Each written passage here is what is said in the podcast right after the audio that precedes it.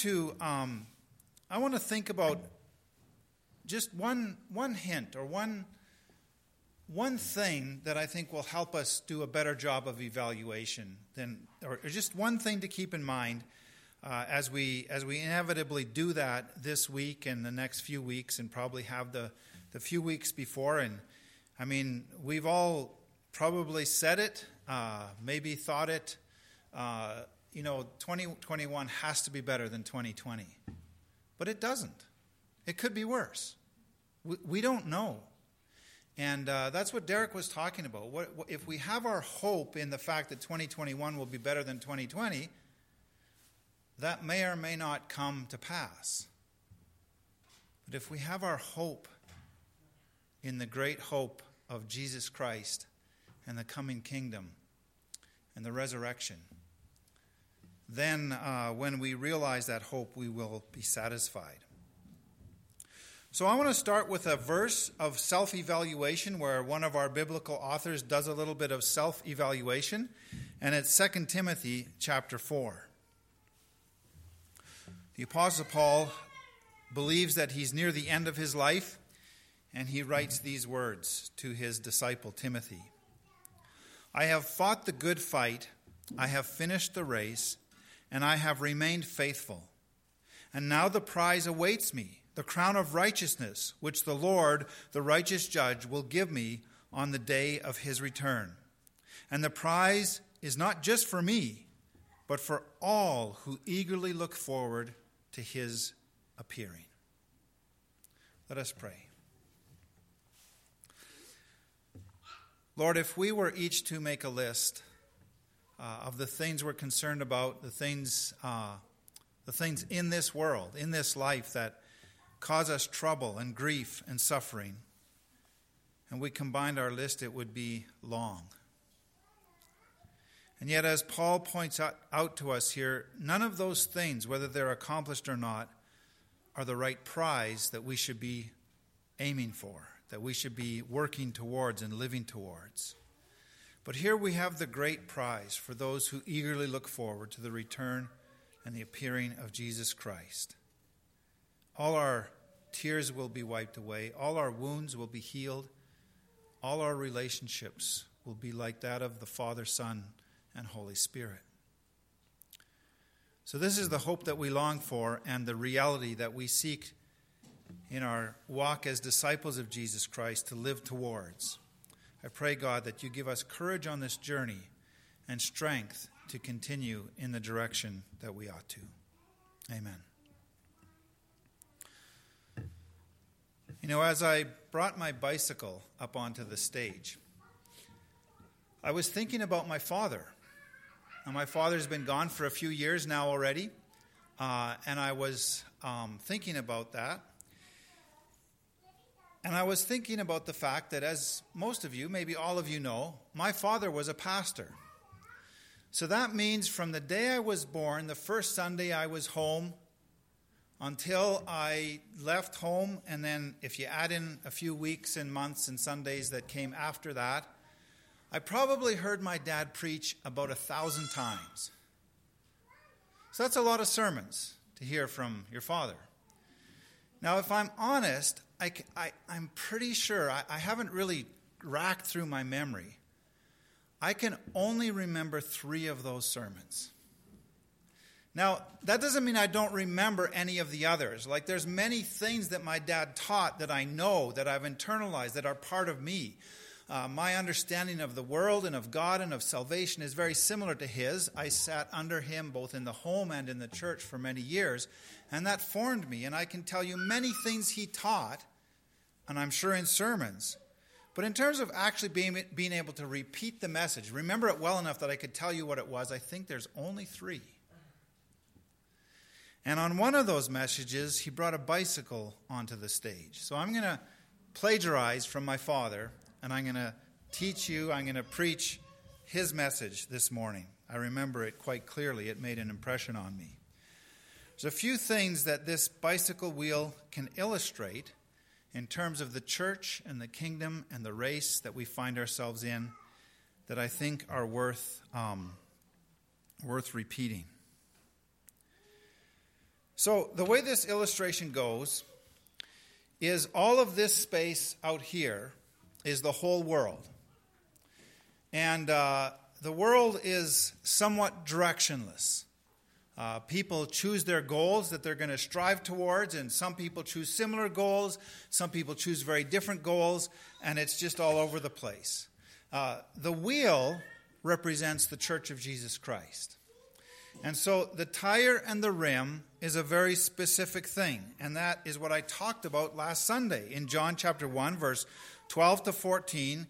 There was three things that John uh, gave us as our response and his response to the coming of Jesus Christ, the God of the universe, putting on human flesh, living among us, and suffering with us, and then dying, being raised from the dead, and ascending into heaven as our great high John doesn't mention in that passage about the great high priest, but, but that, that whole thing, that we call it the gospel, the good news, the story of how God provided a way for our salvation, that we, we could become adopted as his children and we could enter his kingdom and together be part of his body on earth. Okay, that all is represented by the tire. Now once you're once you've crossed and, and John gave us three words accept, or first believe all this good news, accept it, which means agreeing with God and saying, I can't achieve my own salvation. I can't get there myself. I need a helper. I need a Savior, and that is Jesus Christ. Believe, accept, and then the third word was receive. Receive blessings from God. And that's the process of growth. We receive blessings from God we receive strength from God. We, we receive uh, encouragement by the Holy Spirit, and we grow towards the center, the hub, which is the prize, which is heaven, which is peace, which is rest, which is the full knowledge of God, which is we will be like Him because we meet Him face to face. All of those different descriptions in the Bible of, of that future hope that Derek talked about and I've talked about and Paul talked about in 1st 2nd Timothy, that's the hub. That's the goal. We're all on a track to the same goal. Now, I think the, the deception of this model is the goal is actually far bigger than all of the rest of this. But in this, uh, on this wheel, it's the smallest piece. But there's a reason why that, that's the smallest piece, which we'll get to a bit later, um, when in reality, that's where the illustration falls down. So, in light of this illustration, if you can get your head around that, uh, I want to introduce you to two people. The first person is Mr. Purple. Now, Mr. Purple is out here in the world going about his life. And if, if anyone in town knows anything about Mr. Purple, it's this he's got a dirty mouth. People who don't even know him have heard him in Walmart or, or in Canadian Tire or on the street, or, and they know this guy has a bad mouth. He curses, he swears, he says all manner of things that embarrass most people, but he does it with great gusto and apparently pride. Now, Mr. Purple, and, and I'm sorry if there's any resemblance to anyone you know in Wainwright, that's not intended. He's an, this is an imaginary fuzz dot that represents a person. Any of the people I talk about today fall into that category. But an amazing thing happens to Mr. Purple. He gets to know some of the people from within the church in his town. And he begins, to his surprise, he begins believing the claims of the gospel he begins believing that this name that he uses in vain all the time is actually the name of a Savior. And uh, he starts to accept that truth into his heart. And as he does that, he moves from here, he moves to here.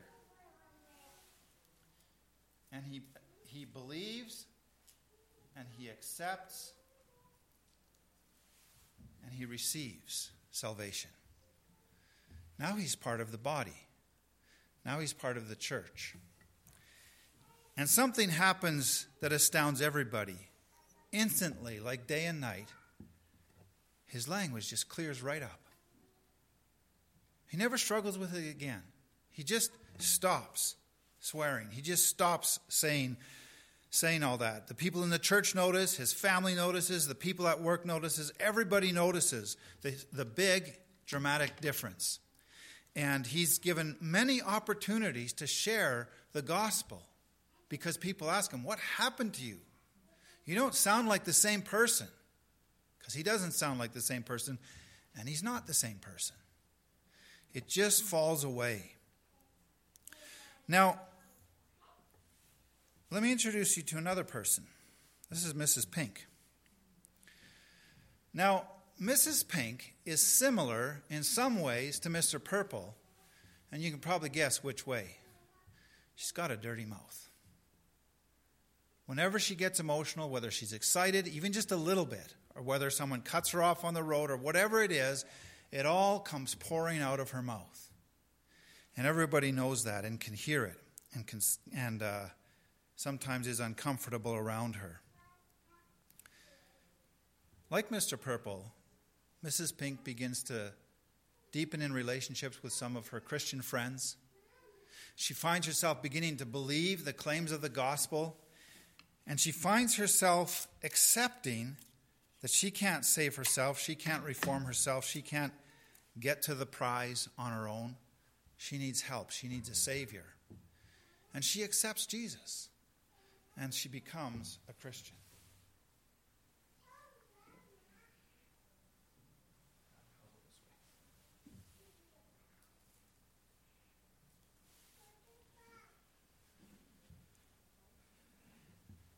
But to her surprise and everyone else's, her language stays the same. Nothing changes. She comes to church. She's in the foyer. Some, foyer she, she sees someone that she hadn't seen and she's excited to see. And as whenever she gets emotional, it just comes out. People don't actually do it, but you can almost imagine parents covering their, their children's ears. Now, we could look at these two people and we could judge them. But there's something happening in their lives that we can't see. Mrs. Pink over here hasn't had the same experience as Mr. Purple in terms of her language, in terms of being able. She knows she, she wants to, she tries to clean up her language, but she can't do it. It just, it just keeps happening. But Mrs. Pink makes a phone call. She hasn't talked to her father in years. She's treated him badly. She makes a phone call. First time he hangs up, second time he talks a little. Third time, she's able to ask him for his forgiveness. She's thinking, Jesus forgave me for all the awful things I'd done. Surely I can forgive my father for the awful things he's done. And when she does that,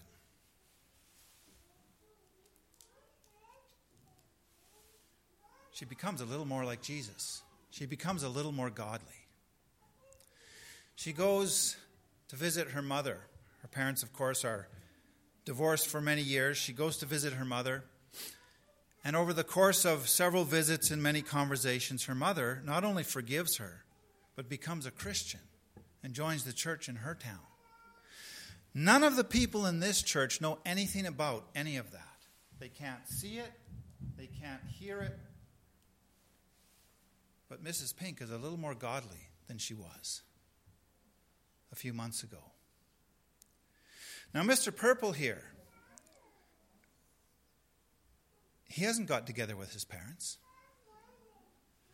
But the church invites him up on stage to share his testimony, and his miraculous, and it is miraculous. I don't want to minimize that. It's amazing what God did to his language, to his mouth.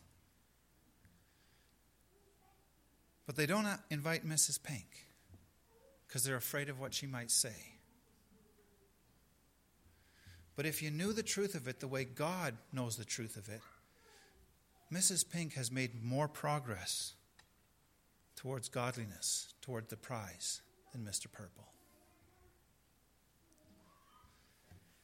So here's my advice in terms of uh, evaluating ourselves this year.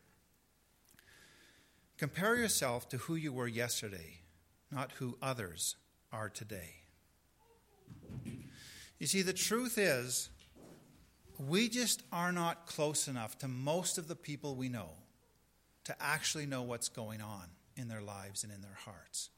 If this is the church, you look at all of these people, they're far apart from each other. The person over here, sure, might meet these two every Sunday in the foyer of the church or see them across the aisle, hear what, how they're talking, but they have no idea what's going on in their life, what they're struggling with, what their victories are.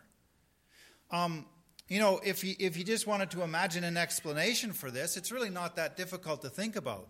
You see, Mr. Purple here, he didn't always have a bad mouth. But when he was uh, in high school and he was kind of of smaller stature, and the other boys were picking on him and beating on him now and then, one day he just kind of snapped and he just said all the horrible things he could think of that he'd ever heard in a movie or anything. And all the other boys just kind of took a step back and left him alone for a bit. So he learned a strategy that he could make himself big in a room, in a presence, in a crowd, if he talked that way. And so he kept doing it more and more and more. No one bothered him because they were scared of him. They, they were scared of what he might say and what it might sound like. They were afraid of for the children in the room. They were, they were trying to protect themselves from, from his mouth. That's how he made himself big. Well, when he accepted Jesus and understood and realized deep in his heart that he was truly accepted, that he didn't have to make an impression on people anymore, his need for that language just dropped off. He knew he was adopted as a child of God and he didn't have to impress anybody. Whereas Mrs. Pink lived in a family where that's the way everyone talked. In fact, the way when, when the story in the family goes like this her first word was not mom or dad, it was a swear word. And everyone laughed and praised her and thought it was, was so funny that that would be her first word. She just, she, she couldn't talk any other way. It was so deep in her subconscious language centers in her brain, she, she, couldn't, she couldn't break it. Doesn't mean she never will. Doesn't mean she likes to talk like that anymore. But it's a different issue. It's a different problem in her life than Mr. Purple. And so they respond differently, and God does leads them down a different path. As, and, and this is what's so incredible about, about the verse I started with. I've told you this before, and I'm sure you know, almost everywhere where Paul writes letters in our New Testament, the pronoun he uses is the, is the you plural.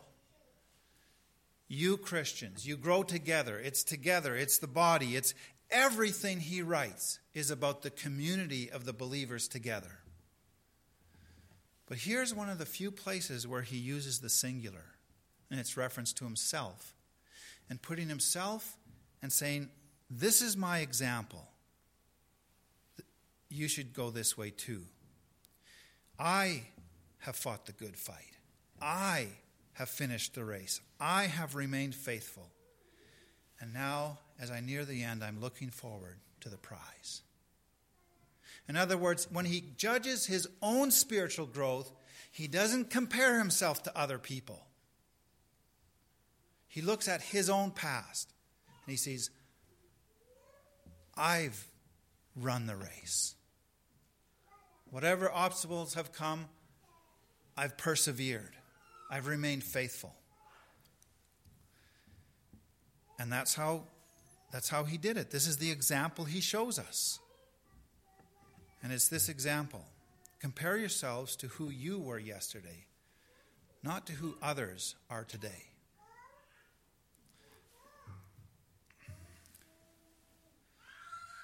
This is why Jesus said these words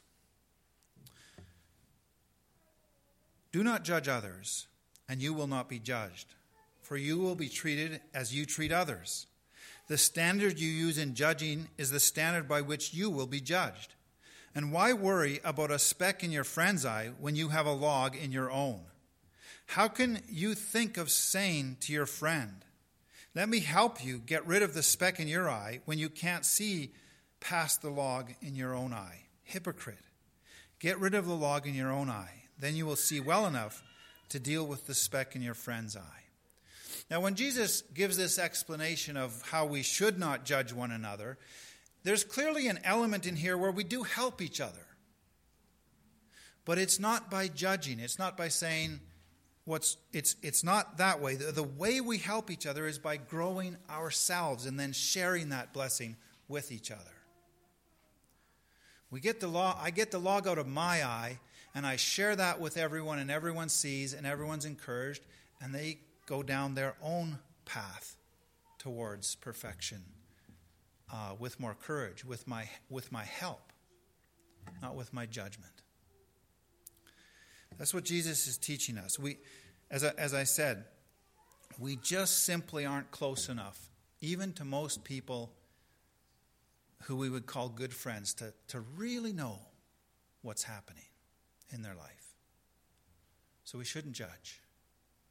But we do know our own heart. And we should examine our own heart and see have I progressed towards godliness in 2020? Or have I gone the other direction? Have I moved away?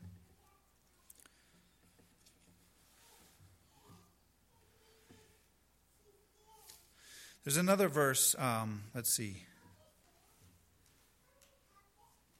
I read that one, right? Okay. Hebrews chapter 6. Another verse about growth. So let us stop going over the basic teaching about Christ again and again so that's talking about this stuff. We all know that. We're in the church, we're Christians. Now we got to go over that when we're talking to people over here. But but people in here, he's saying, let's stop going over those basic teachings about Christ again and again. Let us go instead and become mature in our understanding. Surely we don't need to start again with the fundamental importance of repenting from our evil deeds and placing our faith in God. You don't need further instruction about baptism and the laying on of hands, the resurrection of dead, and eternal judgment. And so, God willing, we will move forward to further understanding. So, that's what we should be aiming for, striving for. Do I understand more than I did last year. Not only the kind of understanding that's, that's so valued in our culture, you can pass a test, but the scriptures are talking about the kind of understanding that has turned into transformation of living. In the scriptures, wisdom is when you actually do what you know. We can know things without doing them, but then we don't really know them. We know about them.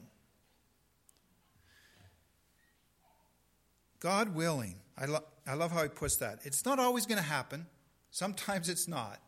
We run into obstacles that pause us for a while, maybe even make us backtrack a bit. But God willing, we will move forward to further understanding. That's what we strive for. That's what we're aiming for. We're all aiming for that center where there is perfect peace and rest. striving for it. The whole language of both of these passages, or all of these passages, means it's not easy. It's a struggle, it's a race. I didn't put a I didn't put a slide on the picture, I put a mountain bike race. There's obstacles that can trip you up and throw you over the handlebars. It's going to happen. But are you striving still? Are you pushing towards that goal? Or are you spending all of your time comparing yourself to others and saying, hmm, I'm pretty good? Better than that guy. Better than that girl. Then we can get lazy. That's not how we should operate. Now, I want to um, carry on a, just a few other illustrations on this wheel.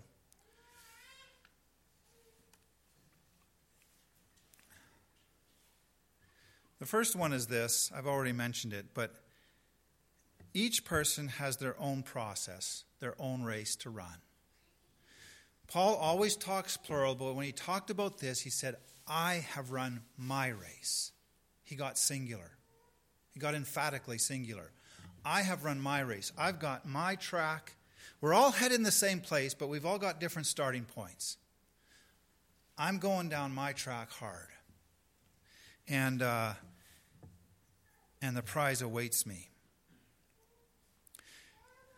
In this sense, it might be better to think about it like a triathlon, a three person triathlon.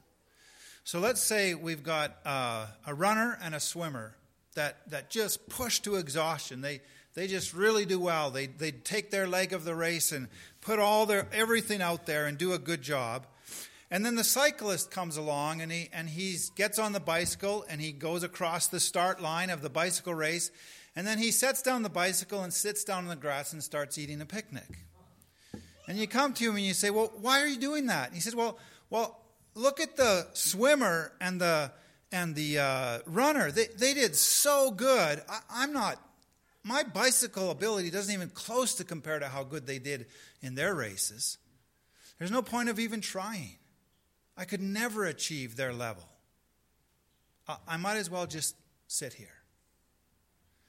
And he's stalled out on the race because he's comparing himself to other people instead of to his previous self. If he would just strive, if he would just run the race and finish the course, who knows if the other racers don't get a flat and get behind him? Who knows if his other teammates did so well that they're going to place well in the race, even if he doesn't place so well? But at the very least, at least he finishes. Maybe he will do better than last year, and they'll still come in last place because of his poor ability. But it's better than last year. And so um, we each have our own race. We each have our own obstacles. Uh, some things we do together, some things we do, do alone, and everything that we can cooperate in and support one another and we're going to all do better in. But we each have our own course. Comparing ourselves to others today is just not useful. It's not even, I believe, scriptural. Don't judge. Work on your own race, but do it together with others. So there's something else. Um, I'm, I'm putting my, my notes in order, sorry.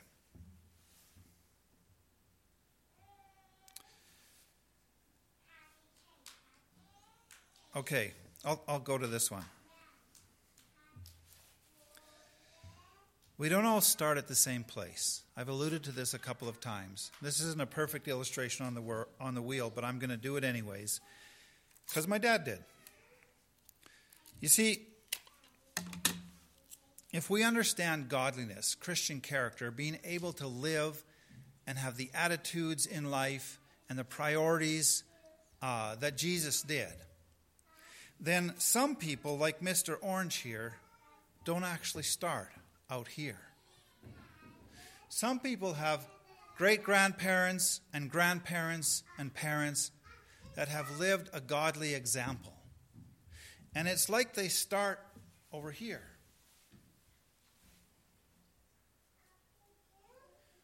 Now, we, we do understand that, that, that there, is, there is a way in which uh, people in this situation are sometimes deceived. They've never af- actually accepted and believed. So they're not actually receiving salvation. So that's an issue separate from this illustration, but we're aware of it. But in many cases, I think most cases, when we're raised in a Christian place, we don't have the same miracle as these two. It's a different miracle. It's a miracle of a legacy of faithfulness. It's like a head start.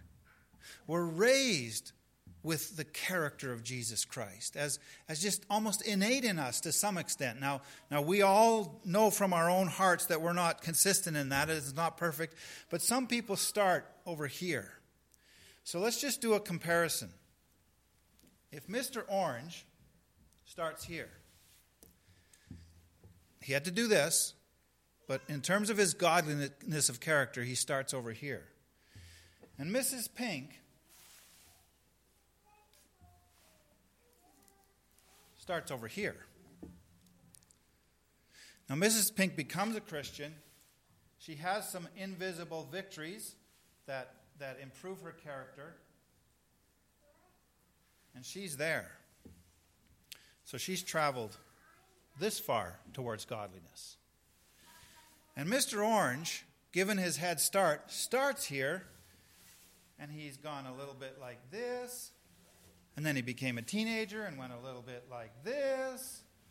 Then he got married, had kids, and thought he better get serious about things and went a little bit like this. He's ahead of her, right? Well, if we judge against each other, he is. But if he judges against who he was last year, he's in the same place. Where she's made a lot of progress towards godliness. So, what does that mean for us? It means we shouldn't compare ourselves to the others, to what they are today. We should compare ourselves to who I was yesterday. Have I moved? Have I pushed on in the race? Have I hit those obstacles with determination? Even if I've slowed almost to a crawl, have I picked up my bike and carried it up the hill instead of giving up? Am I still moving towards that goal? That's another thing the wheel illustrates. And um, let's read another another verse about growth that helps us think about these things. 1 Corinthians 3 1. Dear brothers and sisters, when I was with you, I couldn't talk to you as I would to spiritual people. I had to talk to you as though you belonged to this world, as though you were infants in Christ. I had to feed you with milk, not with solid food, because you weren't ready for anything stronger. And you still aren't ready for you are still controlled by your sinful nature. You are jealous of one another and quarrel with each other. In other words, you're comparing yourself with each other in terms of whether I'm doing good, it's because I'm doing better than that person. That produces quarrels and jealousy. Doesn't that prove you are controlled by your sinful nature? Aren't you living like people of the world? And that again reiterates my, my advice for the new year. Compare yourself to who you were yesterday, not to who others are today. It's a tragedy. It's a tragedy when, when a person, I mean, if you could imagine a 15 year old still waiting in bed and crying till mother brings a bottle. It's just, I mean, it sometimes happens because of disabilities and things, but it's just not right. And that's what happens to us spiritually sometimes. We just, I mean, this stuff is amazingly wonderful, the stuff that en- for which we enter into the family. But we strive towards the meat. We strive towards the more difficult things. We strive towards the solid food. We don't get jealous of each other and compare ourselves to each other. Because the only reason we do that is to make, I do that, I should put it on myself, because I might be the only one here.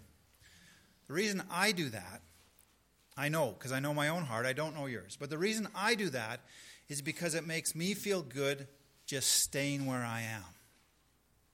If I can find other people who aren't as godly as me. Of course, when I say it like that, it becomes obvious, doesn't it? By just doing that, I'm obviously not as godly as the other people because I'm living out of the flesh. But I can do that sometimes. And as we re- evaluate the new year, we should be careful not to do it that way. Let us strive for the solid food. Now, there's two more things that the wheel can show us. Um, Let's take one more character. We got Mr. Green. Mr. Lime Green is very godly. Of course, I don't compare myself to him, but he's made a lot of progress. Everyone knows. People go to him for advice, for prayer. Uh, a person that is highly respected in his spiritual life. Now, if I take this wheel and spin it, who's traveling faster? Just put your finger on it. That's right. Mr. Green's traveling in terms of the distance he's going much less than Mr. Purple. He's much slower. Now, when we slow in our growth, we can get discouraged. But I can tell you in, from my own experience and from many people that I've tried to counsel in spiritual growth, I believe it's a, I think it's a universal. I haven't encountered anything different. Most people, when they first become Christians, grow fast. And the further along we go, it feels to us like we're going much slower. We're not making the kind of progress that we used to, that we hope to. And I don't think that's, I mean, we, we, we want to reach the prize. We don't want to, uh, we don't want to, um, we don't want to slow down, but I think it inevitably happens. And I, I believe I know the reason. It's because when we start on this journey, when we start on this race, we're dealing with stuff that's actually fairly easy to deal with. We're dealing with stuff that's obviously of the world, and we can quite easily push it aside. We can quite easily find the, the strength of Christ to replace those hungers and with, with godly things, and, and we, we make fast progress. But when we get further down the wheel, we start encountering things that are very deep and very difficult. And it takes harder work and more time. And sometimes it's the same thing. I, I, could, I couldn't tell you, I haven't obviously kept track, but people have come to me as a pastor, and probably to you too, many, many times with this issue. Years ago, I overcame that temptation of the flesh. And I've lived without it all these years, and here I am in my, you know, I should be so mature now, and I'm struggling with that temptation again. What's happening? And they think they've gone all the way back. But as we discuss, as we pray, this is what I find. Imagine this you have a, you have a large poplar tree in your yard, and it's cutting out all the sun, all the goodness, all the light. It's dark. And so you decide, that's right here at this stage, you decide to cut it off. The poplar tree represents your flesh, the desires of your flesh. You decide to cut it off and you chop, it's hard work, but you chop that tree right down, you chop it into pieces, and you chuck it out of the yard and it's gone. And it's bright and sunny. And you can see God. And then later on in the summer, several little poplar shoots shoot up through the grass. Soon as you see them, you cut them off. Everything looks good. More poplar shoots shoot up next summer. You cut them off, cut the grass. You cut the grass twice a week instead of once so you can cut those poplar shoots off. And finally, in your maturity as a Christian, when you're being asked to sit on the board of the church, you decide. Or God decides. I think God decides. It's time to get out the shovel and dig up that root. And it's hard work. It's much harder than cutting off the shoots. But you're at this stage now. And it's time to dig deep in the heart and cut out the place from which the desires of the flesh come. It was easy over here to just cut down the tree. Now you've got to go underground where things are not visible, where they're hard to find. And while you're doing that, everyone else might see that you are ignoring the shoots and they're coming up. And you, they think you've fallen off the wagon and they start judging you instead of looking at their own past selves. If you spend all your time on those shoots, you'll never get the root out. And you're at that stage in your growth where you've got to dig deep. The other thing about that getting slower is we know, as Paul did, none of us reach the goal this side of death. Now, we all hope for the day when Jesus returns and we don't have to be the people that die. We can be the ones that meet him in the air. But none of us reach that goal until we meet him face to face.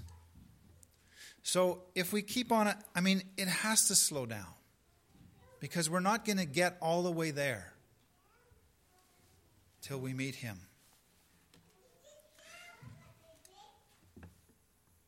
There's another thing that happens. And again, I've seen this many times. Churches groups of believers, bodies of believers, tend to grow together. So if the if the atmosphere in the church that you're a part of, like this one here, is towards uh, things of the flesh and judging things according to each other and jealousy, and then chances are not very many people are, are moving very fast at all. But if that shifts and the body of believers that you're a part of are really focused on the goal, are really uh, growing, striving towards that solid food, people tend to grow together. That's why everywhere in the New Testament it talks about you, plural. We do this together and we grow together and we, we tend to get mature together. Doesn't mean we judge against each, each other, but we tend to get mature together. But what happens as we get closer?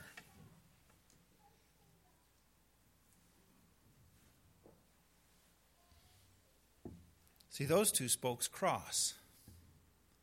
Now, as long as we're out here and you're dealing with your individual issues and I'm dealing with my individual issues, and we don't actually know each other all that well, except maybe the couple of people real close on the wheel, we don't really get into conflict.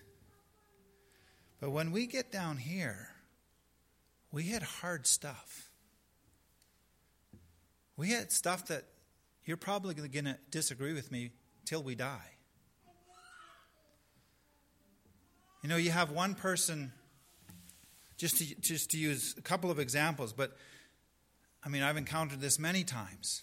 You have one person who grew up in a home where alcohol was abused and had struggles with it themselves. They'll always have the opinion that a good Christian doesn't even touch the stuff. You have another person where it was, was used differently in the home, and, and they, they just like a glass of wine with a steak, doesn't matter what argument you bring or what scripture, you're not going to change their mind about whether or not that's okay.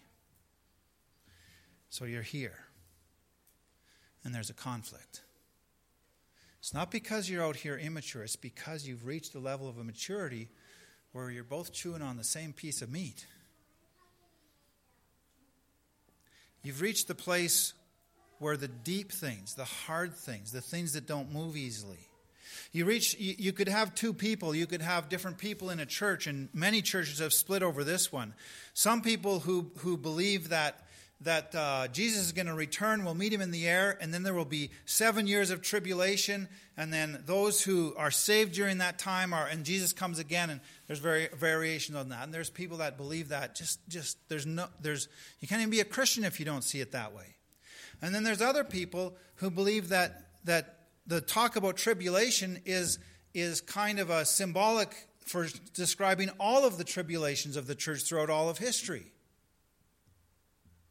Now, out here, you might have, well, first of all, people who just become Christians don't even know those are categories or things to talk about or think about. They just know He's coming and they're happy. But as they grow in maturity, they start to search the scriptures, they start eating the meat. And on some of these things that are not this stuff that we all have to agree on, they come to different conclusions. And then they're on the board of the church together because now they're in the mature and people have elected them to lead. And now they're in conflict. And they think, what happened to our spirituality? We can't even get along with our brothers and sisters. And what so often happens is they run into that conflict so often in churches, we bounce off that conflict and say, that's too dangerous. We can't go there. Let's just not talk about those things. Let's not. And we, we, we kind of get stalled in our growth, we kind of get stalled in our race. The other thing that happens is if we can do what's on the screen, okay, I disagree with you. But the thing we're disagreeing on does not make a difference on whether we're going to be in heaven with Jesus or not. It's not on that level. So instead of judging one another, we're going to look at our own races and work together and move past where those spokes cross. That's when we get to the place of beautiful, striving together, gospel living, forgiving one another, bearing with one another loving one another truly, even with our differences. That's where we start to taste heaven. That's when we get close enough that we start to taste it. That's where Paul said, I've, I've, I've remained faithful. I've fought the fight. I've finished the race.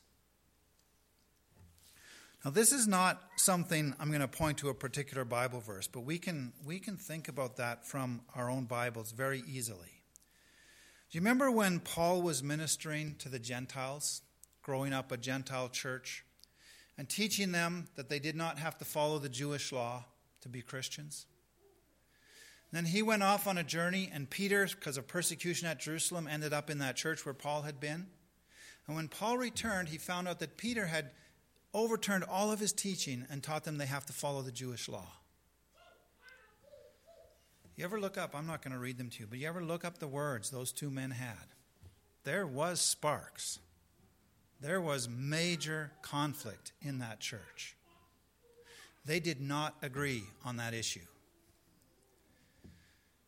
Later on in Paul's letters, Paul refers to Peter as a dear brother and encourages the churches to listen to him when he comes and visits because he has all the truth of God. It doesn't say exactly how they came to an agreement on that. They got past the conflict and were working together in unity afterwards. The conflict was real, it was hard, it, threatened to destroy their friendship. They got past it. And then we can also think about Paul on, on the. Remember, he took Mark along and then Mark deserted them?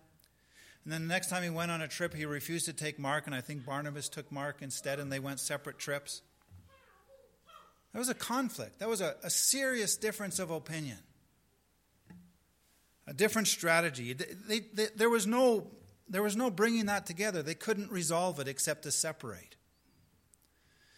And later on in Paul's letters, when he's in prison, we find that Mark is ministering to him, and he's referring to Mark as a dear, faithful brother who he couldn't do without.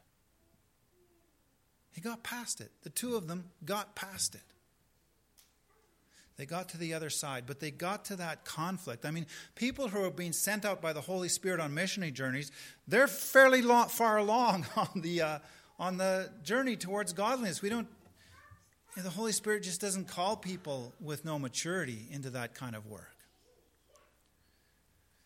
They didn't bounce off and say, I'll just kind of hang out and avoid the conflict.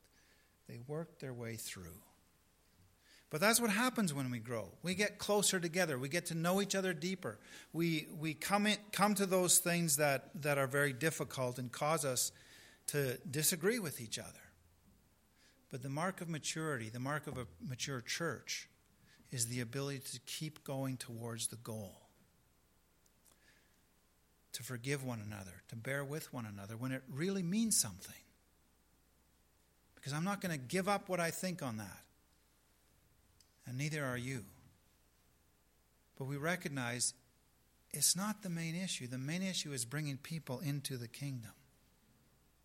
The main issue is striving towards godliness and, and behaving towards one another as Jesus would, as godly people. Jesus didn't agree with anybody on everything that he interacted with, but yet he loved them and lived with them and went towards the cross with them. Even Judas. Even Judas, right to the end, he strove to live in harmony with. Well, I don't really have a conclusion to this message. I was just remembering some of the things that my father illustrated with the bicycle wheel and thought I'd share that with you as thoughts for the new year. But it, it, it, all just revolves around this, this one idea. When we, when we think about our spiritual growth, it's just not appropriate to compare ourselves to others. You don't know the obstacle they've run into. Or if they've gone far ahead of you, you don't know the help they've had. You don't know the other secret areas where they're struggling. It doesn't matter, anyways. Because if we compare, we'd go exactly against um, 1 Corinthians. We become jealous and quarrel, and that proves that we're controlled by the sinful nature. So instead of comparing ourselves to each other, either to make ourselves feel good about where we are or to feel depressed about where we are because we haven't gone as far as the others. We just compare ourselves as Paul did. I've run my course, I've remained faithful, I've finished the race. And that's, uh, that's my hope for you and me and everyone.